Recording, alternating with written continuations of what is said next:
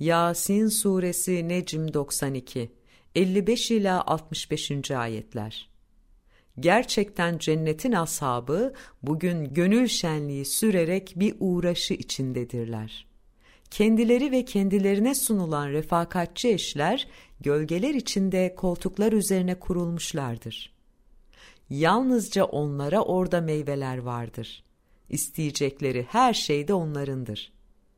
Söz olarak onlara engin merhamet sahibi Rab'den selam vardır. Ve ey günahkarlar!